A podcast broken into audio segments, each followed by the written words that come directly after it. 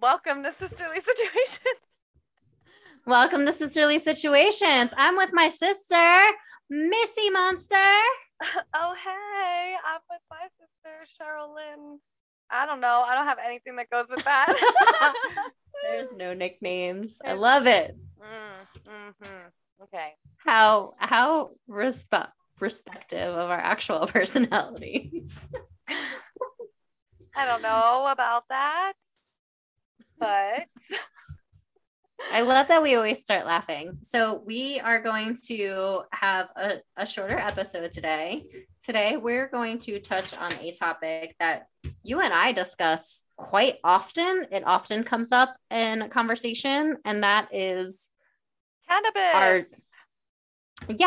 And we have very different perspectives on drugs in general.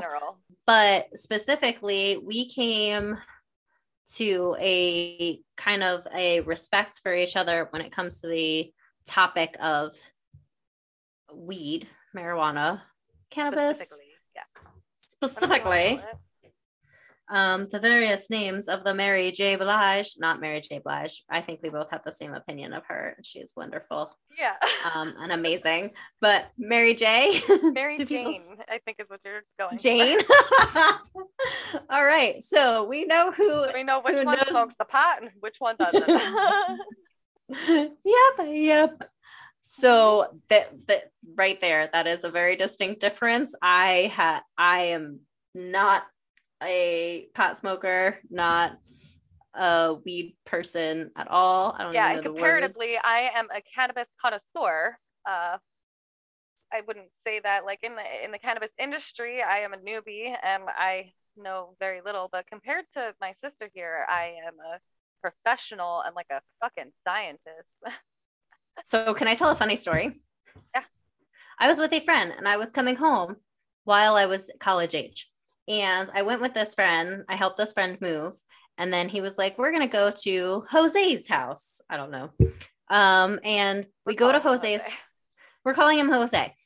And we go over to this kid's house and he wants us to take off our shoes when we go inside. And we go inside and we're sitting on the couch. And there's a point at which I look at the coffee table and I was like, I feel like it's really weird that he made us take off our shoes when he's got so much like dirt sitting here on the oh my gosh on the table. I was like, what is happening? Like, this table looks very dirty. Okay, that goes. And then you, like he starts measuring some of what's like this stuff, and I was like, what is happening here? And I'm sitting there, and like there is a moment where I'm just like, oh my God, this is his drug dealer. Did he just? So I go outside very abruptly. I'm very uncomfortable. And at one point, like 10 minutes later, I'm in a city that's not very safe either. And I'm standing outside by myself and I go like knock on the door and I'm like, can you tell him to come outside like yesterday? And he comes outside and he's like, what's going on? And I was like, did you just take me to your drug dealer's house? And he was like, yo, I'm going to need you to like take that down a couple notches. And I was like, yeah, I'm going to need you to get me the fuck out of here immediately. Like, I was so pissed. We didn't talk for quite some time after that. Mm. And we had been like best friends. Wow. Well, so there you go. And that's also associated with a lot of different things, right? Like, you have a very different perspective on it. So like, you know, for me, it's a daily practice. Oh, a daily practice is my cannabis usage. Mm-hmm. And it took a long time, I think, for me to be open about that with you as much as I am, and for you to allow me to be open about that. You know, because there was this common knowledge that like I smoked pot, but it was something we really didn't talk about because it was something that we didn't agree on, and it was a hot button topic between us, right? And I think that has shifted a lot with time. That doesn't mean that you're a pot smoker now. You still don't like it. You've You don't like. I still can't stand the smell of it. Yeah, I was just about to say you don't like the smell of it. That's so funny. We're very in sync today. So yeah, you don't like the smell of it, and you don't like to be around it still. Like, there's all of these things, but we are able to compromise and accommodate one another. So I don't feel like I can't go to your house and like go smoke a bowl outside or something, like, as long as it's outside and I don't smell it. Yeah. And there's a way to, yeah, exactly. There's a way to be respectful of each other, you know, and I am so proud of both of us for being able to evolve and respect each other in that way. Right. Because there was a time where it was like, well, I can't bring this to my sister's house. And I was like, yeah, no, you can't have that in my house. Right. I don't want you to be anywhere near or around me ever with that ever. And I would never light up a bowl right in front of you, like so. Well, we're virtual, so I don't have to smell it.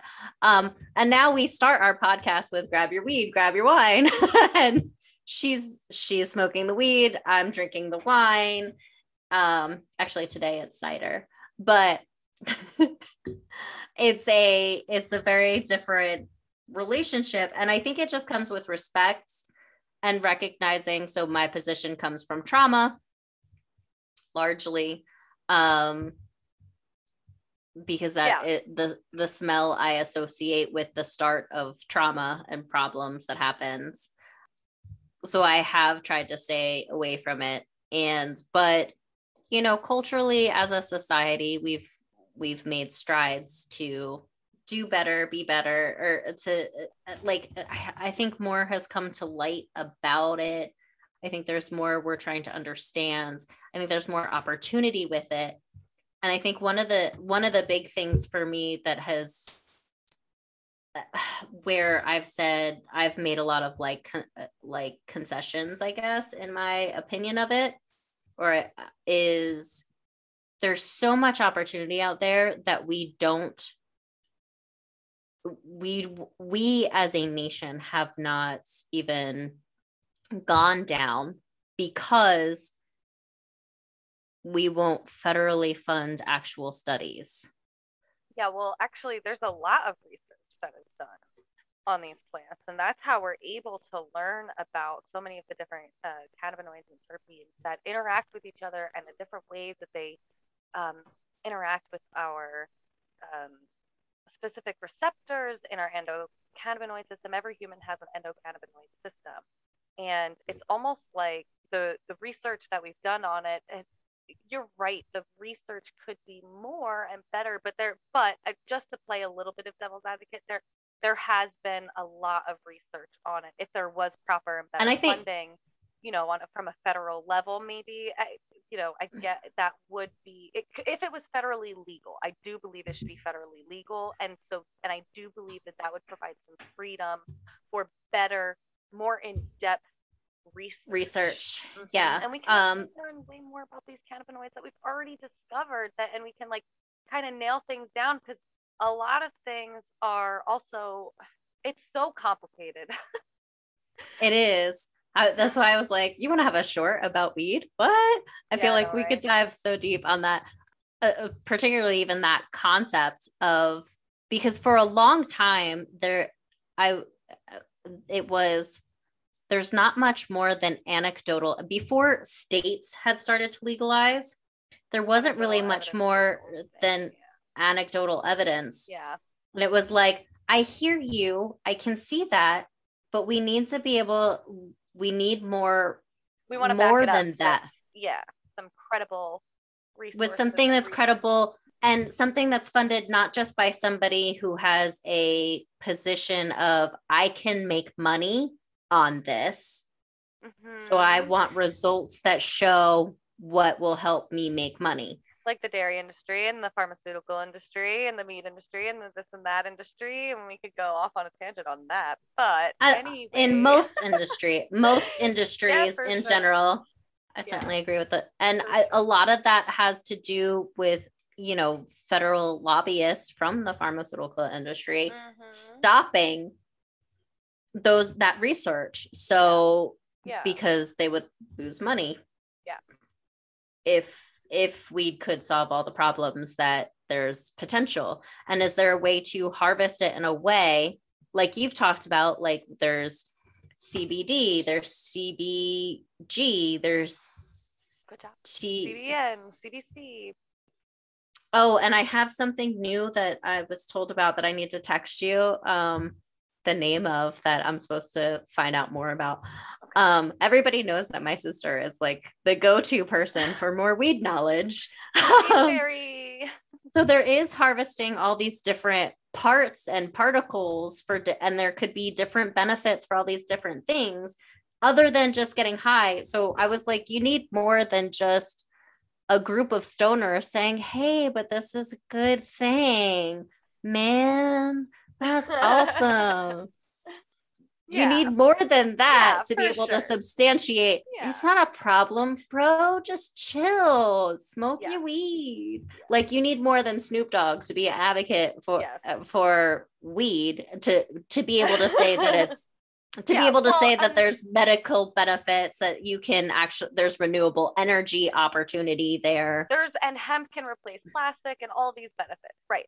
By the way, the reason why I thought that we could keep this short is because I was thinking our relationship with each other, because of that, because of like the different views that we had on cannabis and how that's evolved. And so I think that what we were just talking about, the research, what has already been done on a state level and the level that it has been, has really helped for because I've been trying to say this the whole time, but now there's research to back it up. Like you just said, you needed more than anecdotal evidence, right? And so like I was one of those anecdotal evidence for you.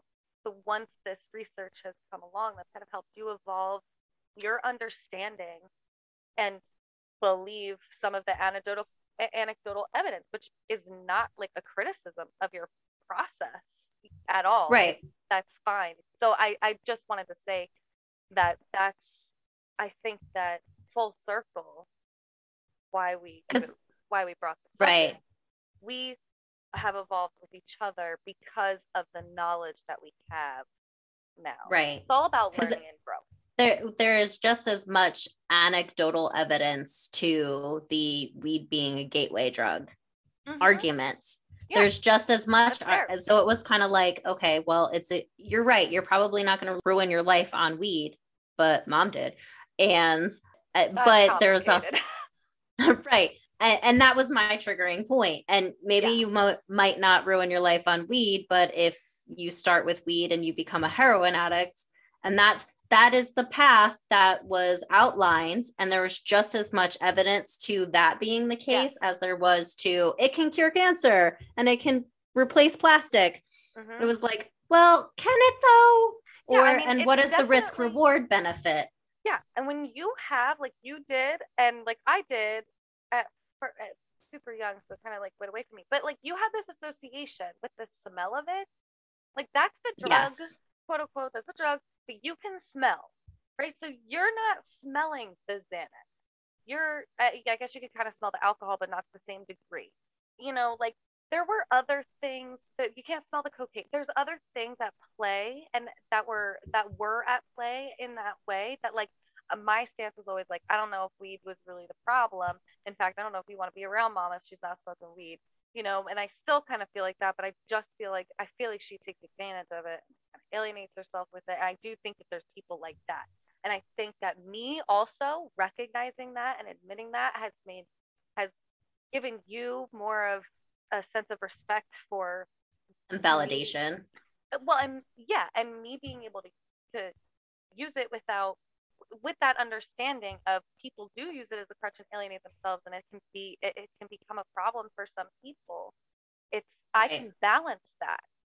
Are there days that I smoke too much weed and I like fall asleep? Sometimes, that happens, you know, or. Is it a crutch for you I think the other concern that I have is it a crutch for you to avoid your feelings? Because I am very much you need to feel your feelings because you need to confront them.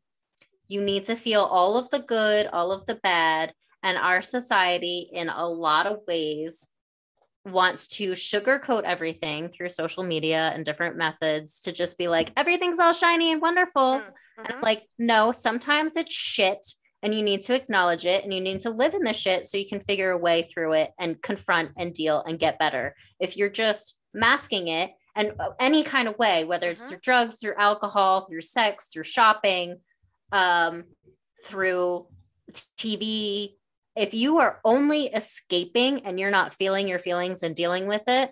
And that was probably my largest concern with you specifically, because there were a lot of things tucked in that jar that I was like, she's not dealing with. And I saw weed as your escape before we had that jar analogy, before we had the jar story. I saw that as being this is your crutch. So you just don't have to deal with life and you don't want to feel feelings. And I blamed a lot of that on the weed. Yeah. And so on the flip side of that, and so like, I totally get that. And there's people that absolutely use weed. Unfortunately, people will abuse it and use it for masking and to avoid things. For me, it's been the complete opposite. It's been an opener. It's helped me in meditation. It's helped me, you know, really in my spiritual life. Like it opens me up to a place. And like, that's one of the reasons I feel like I had that jar experience, you know, and I learned about the jars because I was open enough to receive that. And that's one of the things that like is beautiful about my experience with it. And I understand that not everybody has that experience. It's different for everybody. Right. So wrapping this up a little bit, I think this was perfect. Yeah, this was a good introduction to a much deeper, much broader conversation that will probably span over probably the rest of our lives, because this is a topic that we're both interested in. It's a topic we both have passionate opinions about, and we see from very different angles. Yeah. Mm-hmm. You're more of an experienced person. I'm more of a, let me see some data. Yeah. Prove my preconceptions wrong. Mm-hmm. Guilty until proven innocent on this aspect. Oh my gosh, that's so funny. I love you so much. Yeah, I love you. And you're amazing. You're amazing. And I think that one of the lessons to be learned here is, if you love somebody who is different than you and you can accept each other's differences and flourish from that, why are you laughing at me? I'm not laughing at you, but yeah, we are so different. We talked about that in our first. Yeah, so polar. So polar differences, but it makes us also better because we can. Exactly. It makes us better. You finished my thought for me. Because we're not just, I'm sorry, because I totally just interrupted you, but I wasn't. Well, I was just laughing. No. Yeah, no, you didn't. Okay. You didn't.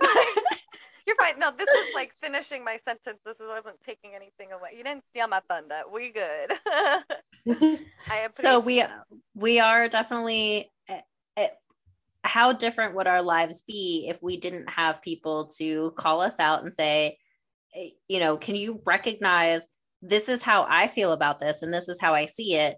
I mean, I think there have been times when you've been like, you know, I'm not going to smoke weed for a while. I'm going to take a break and say, is this a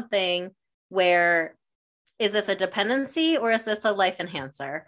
And because you've shared that you have actually done that work with, like you've shared that with me, it's made me take you more seriously than, and there have been times when it has also helped me to open up and say, okay, maybe I have a prejudice here that I need to, or a unconscious bias that I need to work on, and let me learn more. And is it so bad? And is it the worst thing?